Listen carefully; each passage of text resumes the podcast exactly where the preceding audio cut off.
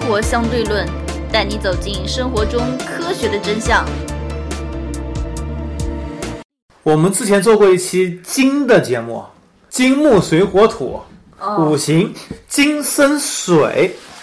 啊，我们下次还把木和土为什么金生水？知道吗？为什么金生水？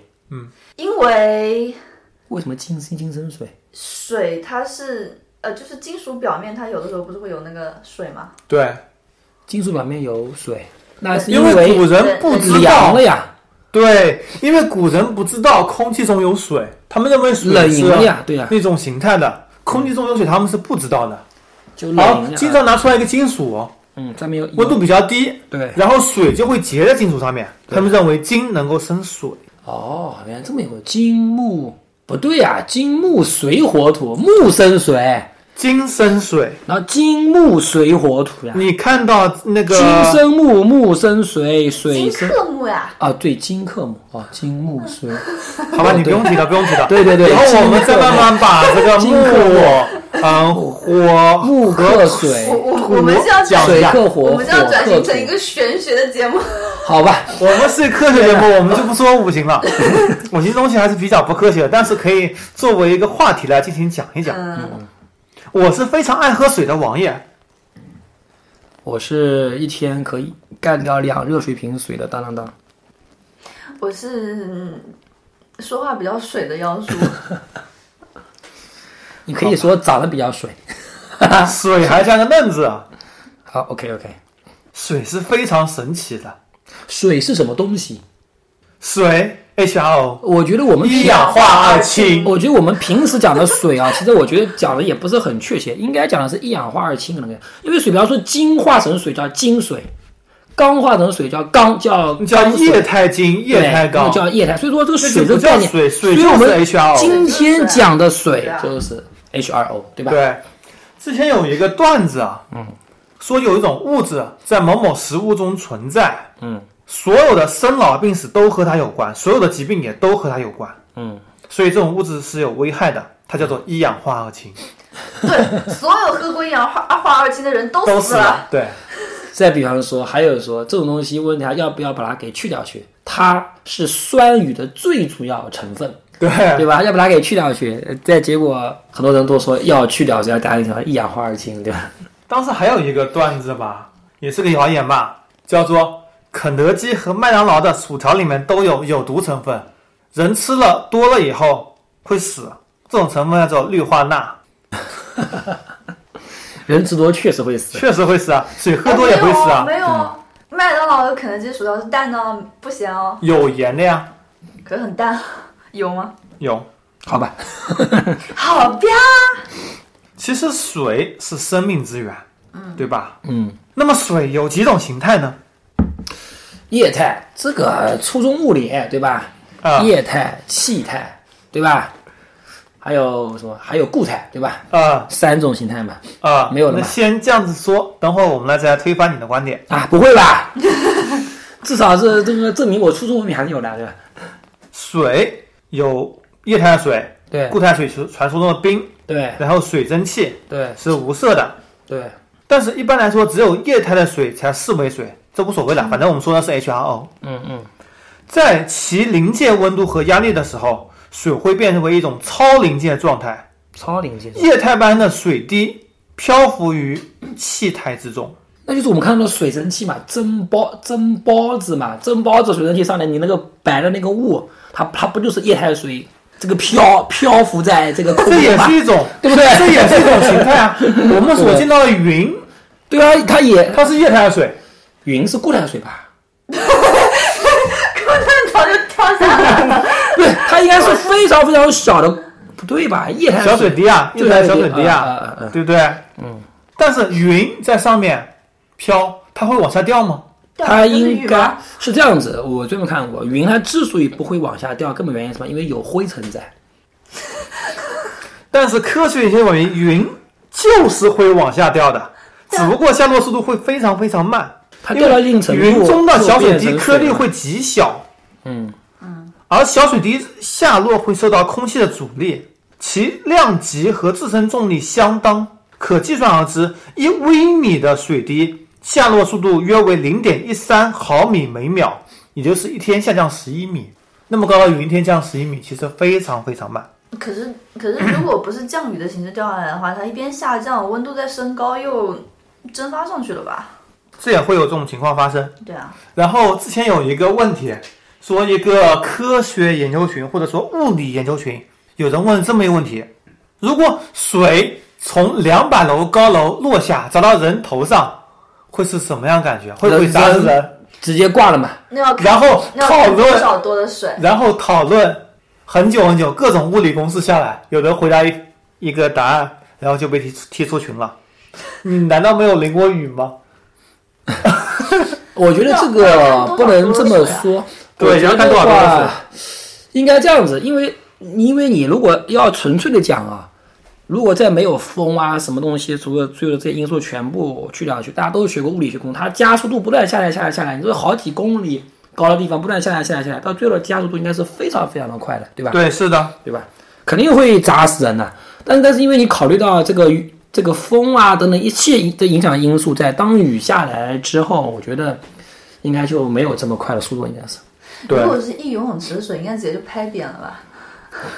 主要是水和雨，它在分散过程当中，它会不断的飘散，最最后，最后，而而且它的水滴，它是逐渐逐渐形形成，会碰到很多灰尘。嗯，我觉得在碰到灰尘的过程当当当中，应该也会有一定的阻力在吧？嗯，对吧？其实这个问题要这么解释，比如说你淋浴的时候，嗯水非常大，也会感觉到水的冲力啊。是的，这本身除了水的冲力，还有其实还有压强，对，这是一种原因。但是水落下来肯定是会有一定危害的，只不过看水的量多少而已。OK，目前我们先说水的这四种形态，等会儿还有。还有，嗯，天哪，水还有什么形态？想象不出。嗯，之前我们说过，我们当时计划做一期什么关于净水器的节目，嗯，但是东西太少，实在是做不出来。我们先来说一说软水和硬水。嗯，这是什么东西？软水和硬水啊。就比如说我们南方吧，我们算是南方吧，嗯，这里的水都比较软，北方水都比较硬。就是指的是里面的这个金属杂质含量啊。对，比如说钠啊、钙啊、钾啊、对啊，镁，对那它就不是纯粹的 H2O 了。对，里面都有杂质嘛。嗯，到底要不要进水？其实我看了相关标准，国内的标准是小于四是可以饮用的水，嗯，而我们这里基本上这项标准是小于一，那我们喝而的那衢种州这面出厂的时候都只有零点零几，就几乎就没有，甚至。但是关键是，超厚，呃，对，衢州是在全国排名前几的。但是关键是呢，我觉得我们出厂那个矿泉水呢，浑水里面有矿物质啊，那它含量有多少呢？它的标准是不同的，基本上也都是零点几、零点零几的。啊北京那像边纯净水基本上就是零，比北如京说的水呢娃哈哈纯净水基本上就是零，所以他们说好像在北京那边娃哈哈纯净水卖的特特别好嘛。而北京那边标准是小于四。天哪！上而且那边水还特别海水很难喝啊。虽然很自来水很难喝，有这么一个问题。当时我们做过一期嗯奶粉的节目，嗯，说到一个问题，这个奶德国奶的标准是比澳洲奶标准高的，但是德国奶真的比澳洲奶好吗？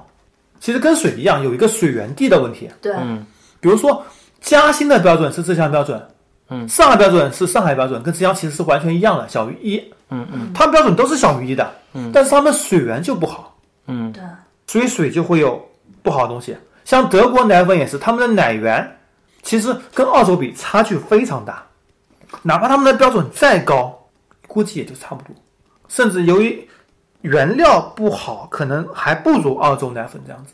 对于我们这儿来说，我们根本就不需要净水器，对，只要有东西能够过滤掉水管里面的杂质就可以了，因为出厂的水都是没有问题的。嗯，你要有问题，也就是运输过程中，毕竟有那么大的管网嘛。嗯，而现在政府规定，好像每半年还是一年要冲洗一次管网。嗯，要把管网清理干净，这里面可能会有问题。嗯，而在北方地区，比如说你那边水三二四，啊肯定是需要这个净水器的，而现在主要是超滤的净水器。本身还是比较应该要选择的。毕竟现在我们注重空气污染，其实水污染对人体的危害比空气污染大得多得多。主要是我们生活在这边感觉不到而已。应该生活在北方很多地方，应该特别像山西啊那边，我估计应该北京，河北啊，对吧？嗯，北京，呃，杯子你不不去刷它的话，基本上一个够月就是一层水垢。这个非常可怕。所以说，好像基本上我们就在北京的就喝纯净水嘛。接可着能除了这个软水、硬水，我们说其他几种水，比如说生物水，在生命中维持生命生存状态的不同状态的水，生物水、天然水，天然水就比较多了，这我也不想展开来说。嗯土壤水，储存在土壤里面的水，像植物根系吸收的水。嗯地下水，储存于地下的水。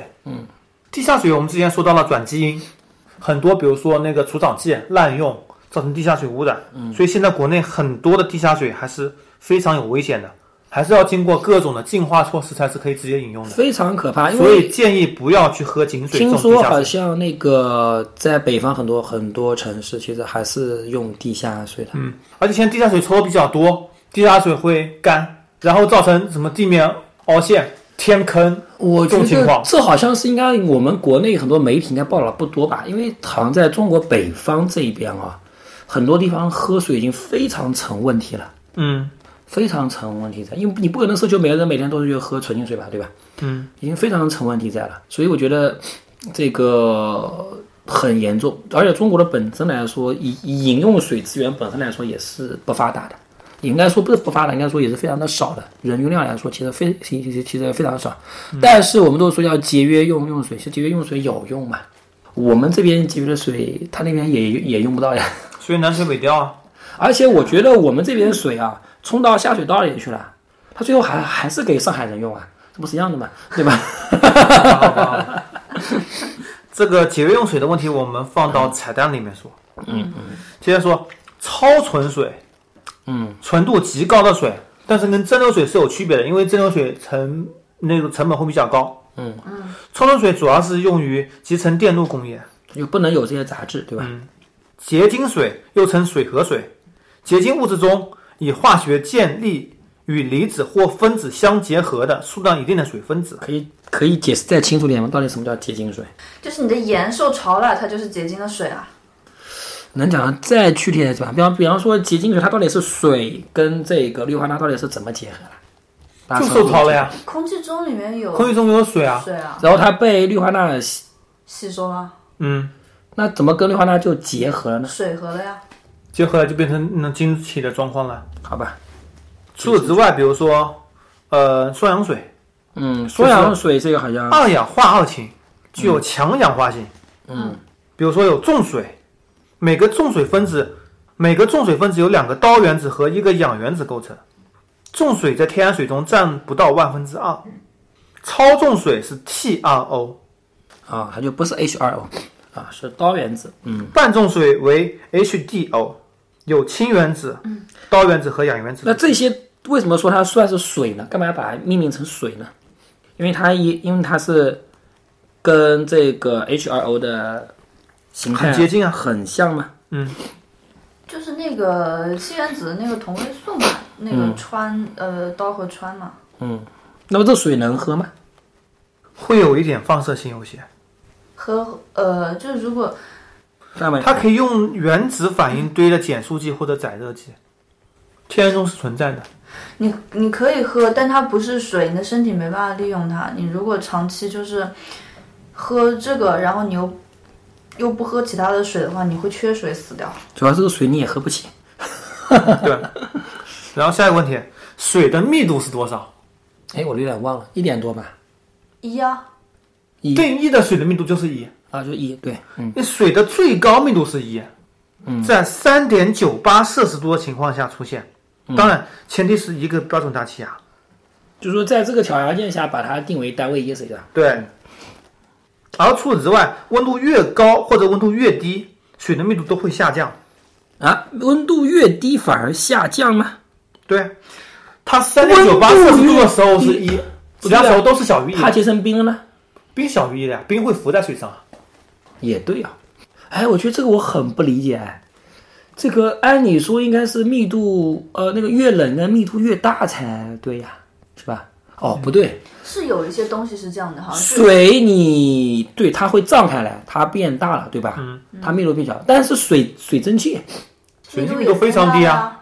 它密低啊度非非常低，是的，密度非常低。哎，这东西我觉得比较，温度越高，它分子间的间隔越大。所以说它的密度就越低嘛。对啊那么，那么温度越低呢，按理说分子间的间隔应该越小才对呀、但是有氢离子不一样，固态的话就会低很多。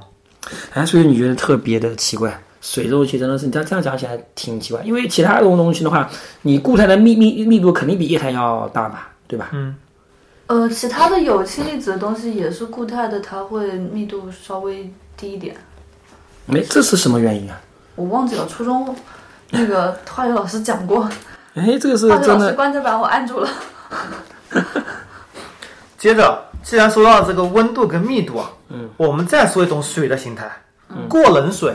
嗯，你有没有见过零下二十度、三十度的水，液态水？零下二十多不应该它就变冰了吗？怎么还但能是固态你水去超市里买瓶蒸馏水，放在冰箱里面冻零下二十度，嗯，依然是不可能吧？液态水。你去试试看，不可能吧？那东北有很多这种情况，比方说我我一瓶那个水放在车里，然后第二天去， 它还是它还是液态的，但是我我一把它倒出来，或者我一碰它才哗开始结冰。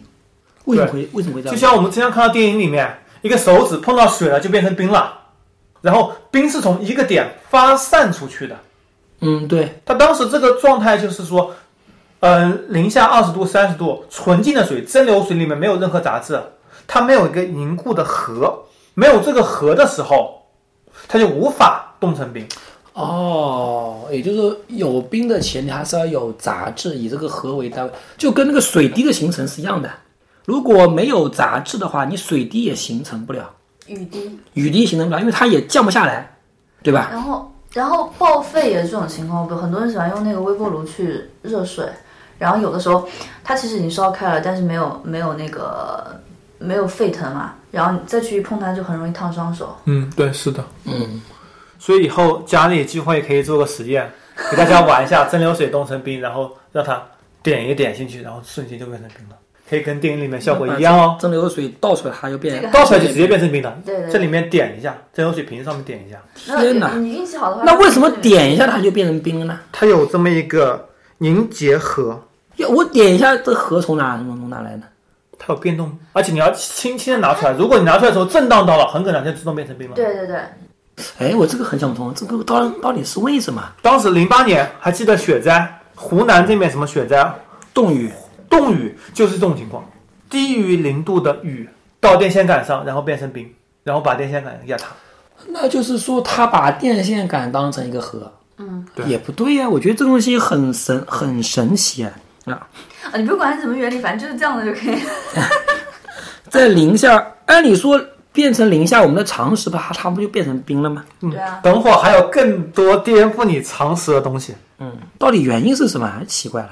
接着说，嗯、之前我们不是把水凝结成冰的温度定义为零摄氏度吗？对，不是还曾经定义过那个水变成水蒸气的温度为一百度吗？嗯，对，但是经过长期的研究表明，这个温度并不是一百摄氏度，嗯，而它真实温度是九十九点九七四摄氏度，在多少在大气一压个啊下？标准大气压啊下，一个标准大气压下，OK，这里专门提到标准大气压，因为比如说，嗯、在青藏高原比较高的地方，它的沸点就会比较低。它的沸点可能就会到九十二、九十一度，甚至到八十几度。嗯，这样烧水很容易烧开，但是你煮些肉就煮不熟，对，所以这边就遇80度肉到就了熟了，就说就烂不了这个嘛不，够香嘛。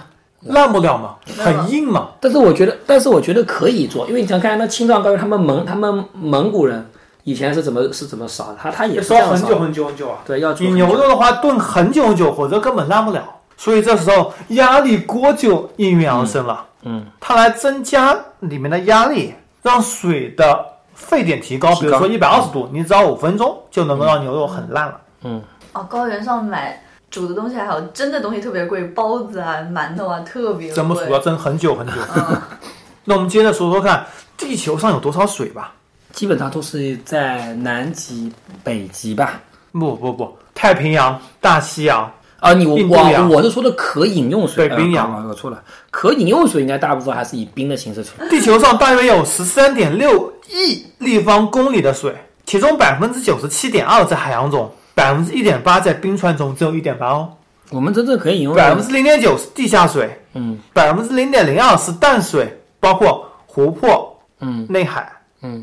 百分之零点零零一在大气层中。其实我们人很可怜，我们其实只仅仅能能用这个可利用的淡水里面呢，还有极少一部分，对吧？对啊，接着一个问题，水是导体吗？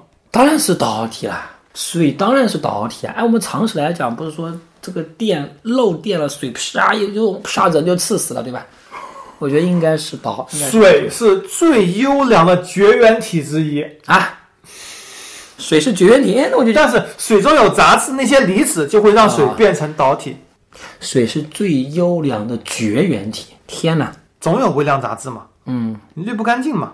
水表面是有张力的，那个《三体》你你应该没看过吧？嗯，看 过，姚叔看过，里面有个曲力曲张，嗯，那个船就是用一个曲力曲张，就是用利用水的表面张力。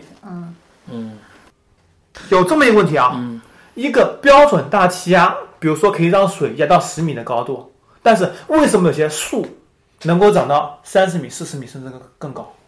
哎，这个是的，这个树是如何把这水放到它的最输管上？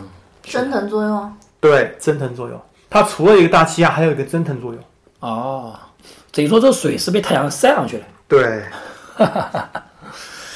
呃，就像你前面讲到这个表面张力啊，确实像我们倒酒倒水的时候这种感觉，其实你已经倒过一点点，它水它会有一个曲面。对，是的，说倒酒最高境界上面满出来一点，但是不流出来。对呃对对对对，是的，而且水还有有一定的吸力在。嗯，水为什么会有吸力在？那应该也是因为表面的表面张张力的原因张力对原因嘛。然后水的 pH 值定义是为七，但是纯水是非常难的，在空气中会吸收一些二氧化碳，让 pH 值变低。比如说酸雨也是使 pH 值变低，比如说遇到一些胺种物质就会使 pH 值变高。嗯，所以水还是比较神奇的。盐水，水的密度不只取决于水温，嗯，还取决于中间的杂质，比如说是海洋中，嗯水的密度是大于一的，嗯，然后在海洋中，水降低到零下一度或者两度的时候，依然不会结冰，因为里面有盐，嗯，所以它里面杂质也可以决定水的很多成分、很多属性。如何收听我们的节目呢？您可以在喜马拉雅、荔枝 FM 或者苹果的播客应用上搜索“生活相对论”，关注爱因斯坦头像的就可以了。下面一个问题，海洋是什么颜色的？给我们一般人的直觉感官，海洋是蓝色的，对吧？嗯天空也是蓝色的，嗯，但是海洋，那蓝色的星球， 从宇从太空上看，海它地球它也是蓝的。那么是因为它可以过滤出只有蓝光不能过滤的原因吗？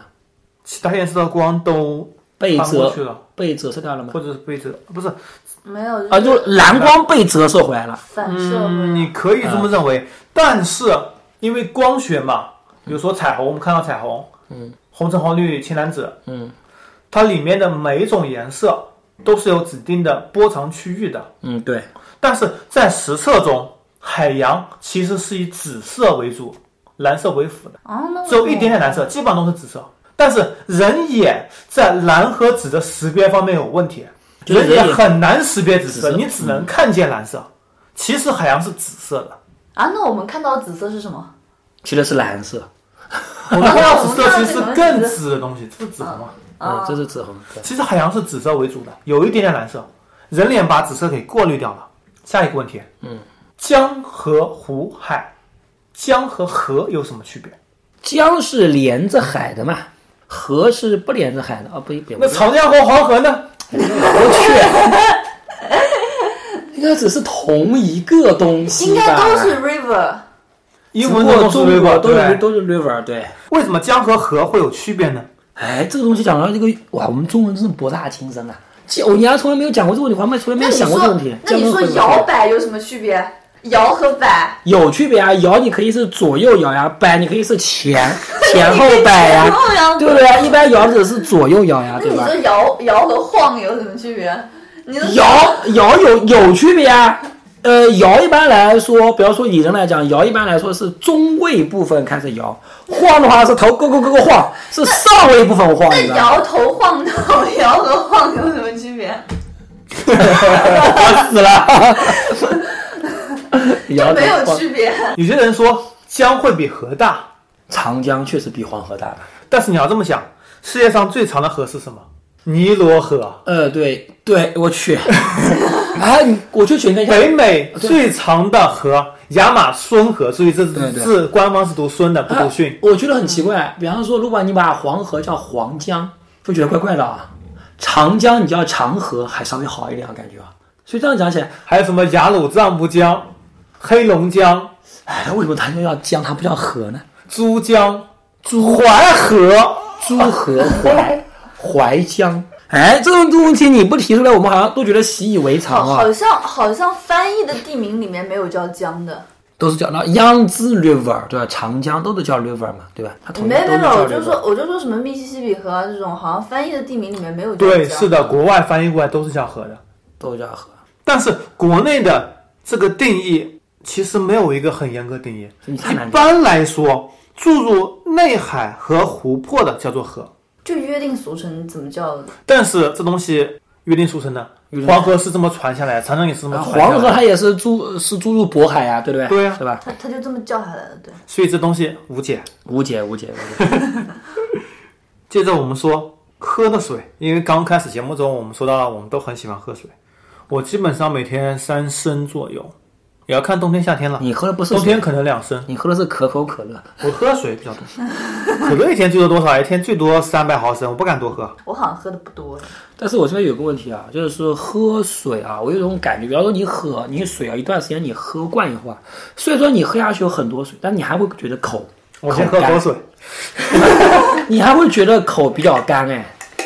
这个可能是一种人的感觉问题吧。比方说我已我知道我已经喝了很多的水了，对吧？但是我嘴巴还是时不时的会干。你说话太多。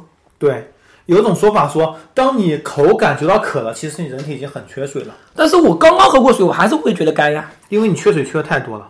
其实这个东西是不对的。不会不会不会，像我以前一一瓶水不断喝喝喝，不断的喝。就你喝喝，很多水还口干的情况下，就是你你一个你改变一下你的呼吸方式，就是说我觉得应该我呼吸是的时候本身是这个这个这个嘴干，应该是一个习惯问题。比方说，有的人喝喝惯茶了，他随时随地要盯个茶壶，不断的喝水喝水，他不喝水就很难过，你知道其吗？实茶浓度会比较高，可能没有没有反而会让你对体内一些水给流失。就就是你喝水的时候，你可以，你如果要要润嘴的话，你可以就是含一口水，就这么含着。其实无论是怎么样，喝水我们建议喝白开水，或者说是有一点点矿物质的水。嗯，纯净水当然也是可以。嗯，现在就是有这么个说法吧，人平均每天摄入的水大约是两升，就好主要是喝水，还有食物中的水，然后尿液排出大约是一点五升，其他的可以通过粪便、呼吸和皮肤等途径，特别夏天到了，啊皮肤会比较多。流汗啊等等啊，嗯，而健康人每天需水量大约为两点五升，两点五升的话，大概是多少可乐可乐瓶啊？五瓶五百毫升的话五瓶吗？六百毫升吗？四瓶多一点点吗？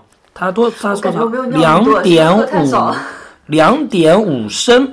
对我基本上每天大概喝到两点五升到三升。那么，比方所以说可能，那我们超就过以三这升个普通那个中等的那个可乐那个可乐杯好了，大概人一天要喝多少水杯还是瓶，啊？瓶就那种中的可乐瓶，有五百和六百两种呀、五百毫那升。娃哈哈纯净水吧，哎，我600要纯净水六百毫升，那四么瓶要喝四瓶水。嗯，我们有没有这个量啊？喝不到。我肯定有。哎，那那你那你有有尿一点五升吗？应该喝的，肯定不止啊因因为你吃，你知道我在大学里面外号是什么吗？啊，水他王，们叫我灌水，水王，因为寝室里面当时叫那纯净水一桶来以后，一桶水比如说是十九升，然后我一个人五天喝完，他们基本不喝水。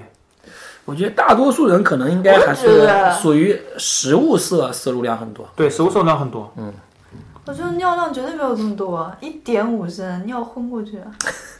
基本上早上起床拉个尿就有零点四啊了，你想想看，你正常我称正体重的话正常的一次大概是三四百，对啊，你四百啊，早上起来四百多啊，平时基本上三百，对啊，一点五升一天一天要尿。所以他五这六边次啊，五六次啊，很简单啊，我肯定不止啊，一天七八次都有用。水王水王水王很多尿。而缺水危害很严重啊，饮水不足，比如说除了口干舌燥、无力、尿少、头晕头痛，还会有什么烦躁不安？啊这个应该是你属于严重缺水了啊，在这种沙漠 哇，地那我区，不是常年严重缺水，啊饮水过量也有危害我一天大概尿两三次嗯，那还是要多喝点水。比如说我们中国有一种很传统的，我生病了，多喝热水，对，是的，哎，可是多喝热水其真的实有没什效、么啊。鸟用啊，有效吗？有效呀，反正我基本上不喝热水，有效，因我为只喝凉水，基因本为上不我会特超过别三十度。特别感觉就是，比方你感你感你这种伤看情风况这感。种是一种安慰剂 no no no no，, 效 no 应。啊这个确实有效，有有有效。有的伤风感冒的时候，我特别感觉喝那个萝那个萝那个萝卜汤大蒜，那个非常热的，出汗啊，对，把汗出出汗，能出汗。主要是出是出汗。饮水过量也会有危害，比如说会造成体内的盐分过度流失。嗯哇，那这水心跳加快喝多少水啊？所以平均正常人一天摄入水是在两点五升到三升嘛，也根据你人的大小有关。基如果本上就啊你是比较重、比较高，多喝点没问基题本。上就娃哈哈这种瓶子喝个大概差不多五瓶左右嘛，是吧？五瓶太多了，因为你食物中有水，饭里面有水，对对菜里面有三水，四瓶，三四瓶差不多。三瓶差不多。嗯，但是我肯定不止。下面一个问题，刚刚所说到了水的形态，我们刚刚所说到了四种形态啊、五种形态对吧？接下去还有形态，比如说冰，嗯，冰目前发现有十七种形态，比较常见的是冰一 H 和冰一 C，剩下还有十五种冰。冰二、冰三、冰四、冰五、冰六、冰七、冰八、冰还冰有九、冰十、冰十一、冰十二、冰十三、冰十四、冰十五和冰十六。冰有这么多种形态啊，不可想象。不过好像是有，因为因为因为你就发现没有啊？呃，我们那个，比方说在北方，特别像北极那边的冰，像沙子一样的，对吧？你很难揉成雪，揉成雪球。哎，雪跟冰一样嘛。一样啊，你看那个在南在南极那边的雪就比较难以揉成雪球，它就跟沙跟沙子一样的，很干燥，对吧？那么我们这边冰好像就比较容易揉成雪球，应该可能可能湿度比较大吧，不会是这个有有这个原因在。冰的湿度比较大，啊真的失误了。那应该怎么讲？干冰冰就干。 呀，你因为你又想，比方说像北方那那就那边的冰，它就很就像沙子一样呀。因为冷嘛，那我们这冰那也是一样的呀，我也是我冷们的这，边下雪的时候零下两三度，然后它又化了嘛。就湿度比较大嘛，比较容易把 它揉成水 嘛，把它 把它揉把它揉把它把那雪揉成雪雪雪球嘛，它那边就比较难以揉成雪球。比如说你在它那南边南冷极，嘛，就冻得比较结实嘛。你在南在南极那边，你就非常比较比较难以把它揉成雪球，对吧？首先，我们说说看地球上常见的冰一，有冰一 H 和冰一 C。我们经常所见的冰都是冰一 H，是在一个标准大气压下，零下一百零一度到零度的冰叫做冰一 H。一百零多度的冰，我靠，没如果零没下见过低于那个一百零一度，到零下两百度的时候叫做冰一 C，它们状态是不同的。有什么不同呢？这都是冰一嘛，我们再说说看其他的，比如说。哎，这直接段就无跳过视吧，这个有什么用？啊比如说到为什么它是到零下两百度左右呢？因为低于零下两百度的冰，有另外一种情况叫做冰十一。就零下冰两百十一是一种超导的冰，很多东西，金属到零下两百多度的时候，接近绝对零度的时候，都会出现超导的状态。它的导电性或者说那个电阻，只是正常状态下的几十万或者几百万分之一。嗯，这种情况下是一种良好的导体，人们也在利用这种状态。除此之外，比如说你当只有在一个帕斯卡的情况下，零下五十度的 HRO 依然是气态零下五十度的什么？ ，HRO 水怎么依可能然是是气态，零下五十度怎么会是气态？在一个帕斯卡的一啊情个况帕下，斯卡压强度啊呀啊，啊！而冰二则是在一季帕斯卡，差不多应该是在十亿帕斯卡的附近，在零下状态情况下出现的，在各种星球上面，不在地球上面，有各种各样的形态，压强不同，温度不同，出现的 HRO 形态也都不同。也就是说，冰它最后的性质跟状态，其实还是决定于压强跟温度，对吧？对，而且我们刚刚所说到超导，真的不是只有在零下两百多度才会出现超导状态的。如果当你超过一千亿帕斯卡的时候， 1000或者亿更高的时候，冰就会存在一个固态的超导状态，哪怕你是在摄氏一千度的情况下，摄氏一千度，啊，对，依然是冰，依然是个超导状态。我没听没我没听明白。啊一千度的时候，它比不如是说有一个变在水一蒸万气亿了吗？在一万亿帕斯卡情况下，一千度的 HRO 依然是冰，哦，我懂意思了，应该说它是这依么。然有一个超导状态。应该是这么说，这个压力越大，其实它的分子应该是越紧密。对那么温度越高，它分子就越扩散。对那么只不过这现在它这个把你这个往中间挤的这个力，比这个把你往外扩的力要大了而已，只能这么说，对吧？听众朋友们也可以在这次节目的配图中，或者说我们的网站中查看到相应的温度帕斯卡情况下的冰的状态。可是谁要查这个、啊？ 谁要知道这个啊？我靠，下次在这个压力下尿出的不是尿，我靠，是一块冰，我操！你刚跟我说今天节目不能够装逼，能不能装逼？ OK OK OK OK，做个总结，我们今天节目中所说到的水的状态，其实有很多颠覆了大家的三观。我们也希望地球上的水能够更多的满足我们的生活，嗯，比如说以后有更多的发展，比如说水作为动力的汽车，水作为动力的汽车，目前已经可以勉强实现了，但是成本太 高。它是怎么做的？水作为动力汽车不就是蒸汽机吗？ 那烧烧温度嘛，哎，拍电影的时候有有用那个水动的那个道具，但那个只能慢慢的动。然后我们节目中所说到的一个小实验，蒸馏水放在冰箱里面冻，大家也可以回去试一试。纯要搞到蒸馏蒸馏水，超市有的卖啊，就是纯净水嘛。瓶装的不是纯净水，蒸馏水。啊，纯净水还是有那么小量杂质的，但杂质虽然不多。OK，我们今天节目到此为止，拜拜。拜拜，嗯。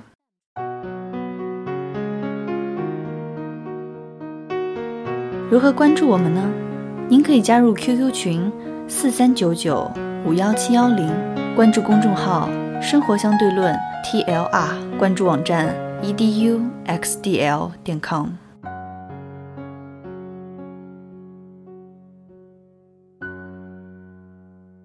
今天的彩蛋，我们曾经听到过一个公益广告，也许地球上的最后一滴水将会是自己的眼泪，嗯，听到过。对，对吧？对。但是地球上有这么多水，他说的水应该指的是淡水、饮用水，不是指的是海眼泪 也是含盐的，眼泪可以喝。本身就是错误的。嗯。但是它宣传的意识是正确的。嗯，我们这里的水，比如说，呃，我们这里徐州现在水是什么两块七毛五一吨，它里面包括一个水价、一个污水处理费、一个水的管网的费用三部分组成的。而在美国，他们认为水是不要钱的，因为是取之不尽、用之不绝的。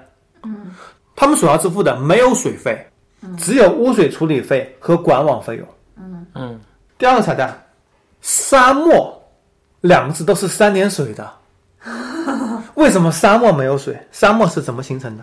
哎，你这个问题倒问住我了。沙漠是怎么形成的？哎，我也觉得奇怪，这沙为什么沙漠两个字都是？是三点水的，但是它却没有水？哎，沙漠是怎么形是怎么形成的？沙漠好像古代地球上几亿年前就有吗？没有，很很很多沙漠地区以前都是植，都是植被这个植被先覆盖回的答我，为什么沙漠两个字都是三点水的？它这三点水，它不是表，它不是表示水，它表示是沙漠长得像水。你把沙漠两个字三点水去掉，一个是少，一个是漠，不清楚就是没有水的问题。啊、哦，就是没有水少的意思嗯水哦，对哦，哎，你这讲起来，你我靠，没想到你的这个中文水平解释你这么强啊，漠也是没有嘛，哦，莫名其对妙，啊，哦，少水，哎，我靠，长长长知识了。 那沙漠是怎么形成的？沙漠是怎么形成的？应该是因为气候环境的变化，导致这片森林全部死完了，对吧？然后呢，这个土，这个这个这个土，这个因为这个植物吸不住水了，水就被流下了，然后这土壤被不断的风化，风化，风化，应该形成沙漠。那沙漠里绿洲是怎么回事呢？南部的绿洲，绿洲应该指的是地下水吧？地下水在它边缘刚好冒出来了嘛，对吧？你就跟人秃头一样的嘛，然后就这一块秃了，有的人是不是那个沙漠它有有的人是秃了一圈，啊它但肚子下还面是那有个一地撮下水是有的，只不过它因为它没很少很因为少它没有植被，所以说它无法把那水给固定住，对吧？对，说到正确答案。关键是我也学不前面嘛，就关键是可能因为是整整个气候的变的的变化，导致植物全部死完了，对吧？嗯，但是当然了，还有仙人掌，对吧？仙人掌的根茎应该是可以到下面非常地下吧，地下二三十米嘛。它本身仙人掌是一种多肉植物嘛，多肉植物就是在干旱的情况下逐渐演变而来的，它自身储存了很多水，一旦有水，它就会吸更多的水。嗯，所以反而你如果养了多肉植物，浇太多水，它就容易死。跑烂。对，